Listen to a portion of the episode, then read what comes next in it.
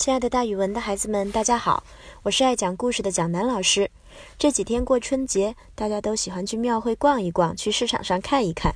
今天蒋老师给大家讲的故事和买卖有关，叫做“买椟还珠”。相传春秋时期，楚国有一个商人，他是专门卖珠宝的。他们家的珠宝好多都是世上独一无二的珍品，只有识货的人才能买走他的珠宝。他当然也特别喜欢和那些识货的买家交朋友。当然，他卖的珠宝的价钱也是非常贵的。有一次呀，他得了一颗名贵的大珠子，他想到齐国去卖。为了生意好，珠宝畅销，他去找了很多名贵的木料，做了小盒子，把盒子雕刻得非常美观。盒子还会发出一种香味儿呢，特别漂亮。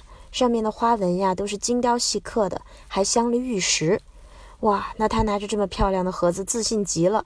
他想，有了这漂亮的盒子，我的大珍珠一定能卖个好价钱。原文对这个盒子是这样描述的：为木兰之贵，熏以桂胶，缀以珠玉，饰以玫瑰，及以翡翠。也就是说，用带香味的木料做这个小盒子，上面还缀着很多装饰品，非常漂亮。他去卖珠子的时候，碰到了一个郑国人。这个郑国人看见这个匣子如此的漂亮，赶紧掏钱买下来，连价钱都不讲。这个卖珠宝的商人开心极了，说：“哎，先生，你不要打开匣子看看里面的东西吗？”这个郑国人说：“啊，匣子里边什么鬼？”于是他打开匣子，看到了那颗大珍珠。这个珠宝商人正要说：“您看，您买的珍珠多美，这颗珍珠价值连城。”结果他还没开口，这个郑国人做了一件让他大吃一惊的事儿。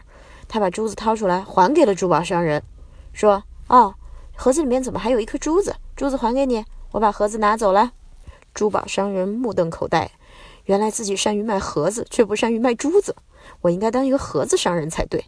但是他同时也非常高兴，因为这个郑国人很没有眼光，他买下了纯珍珠的盒子，却退还了盒子里珍珠。所以啊，从此之后，人们就用“买椟还珠”这个成语来比喻没有眼光、取舍不当，留下了比较便宜的东西，却把珍贵的东西给退回去了。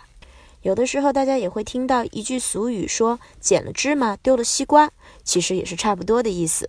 姜老师给大家举一个例子吧，比如说，你看小明看这本书的时候，只看画不看字儿，连这个故事的内容都没有搞明白。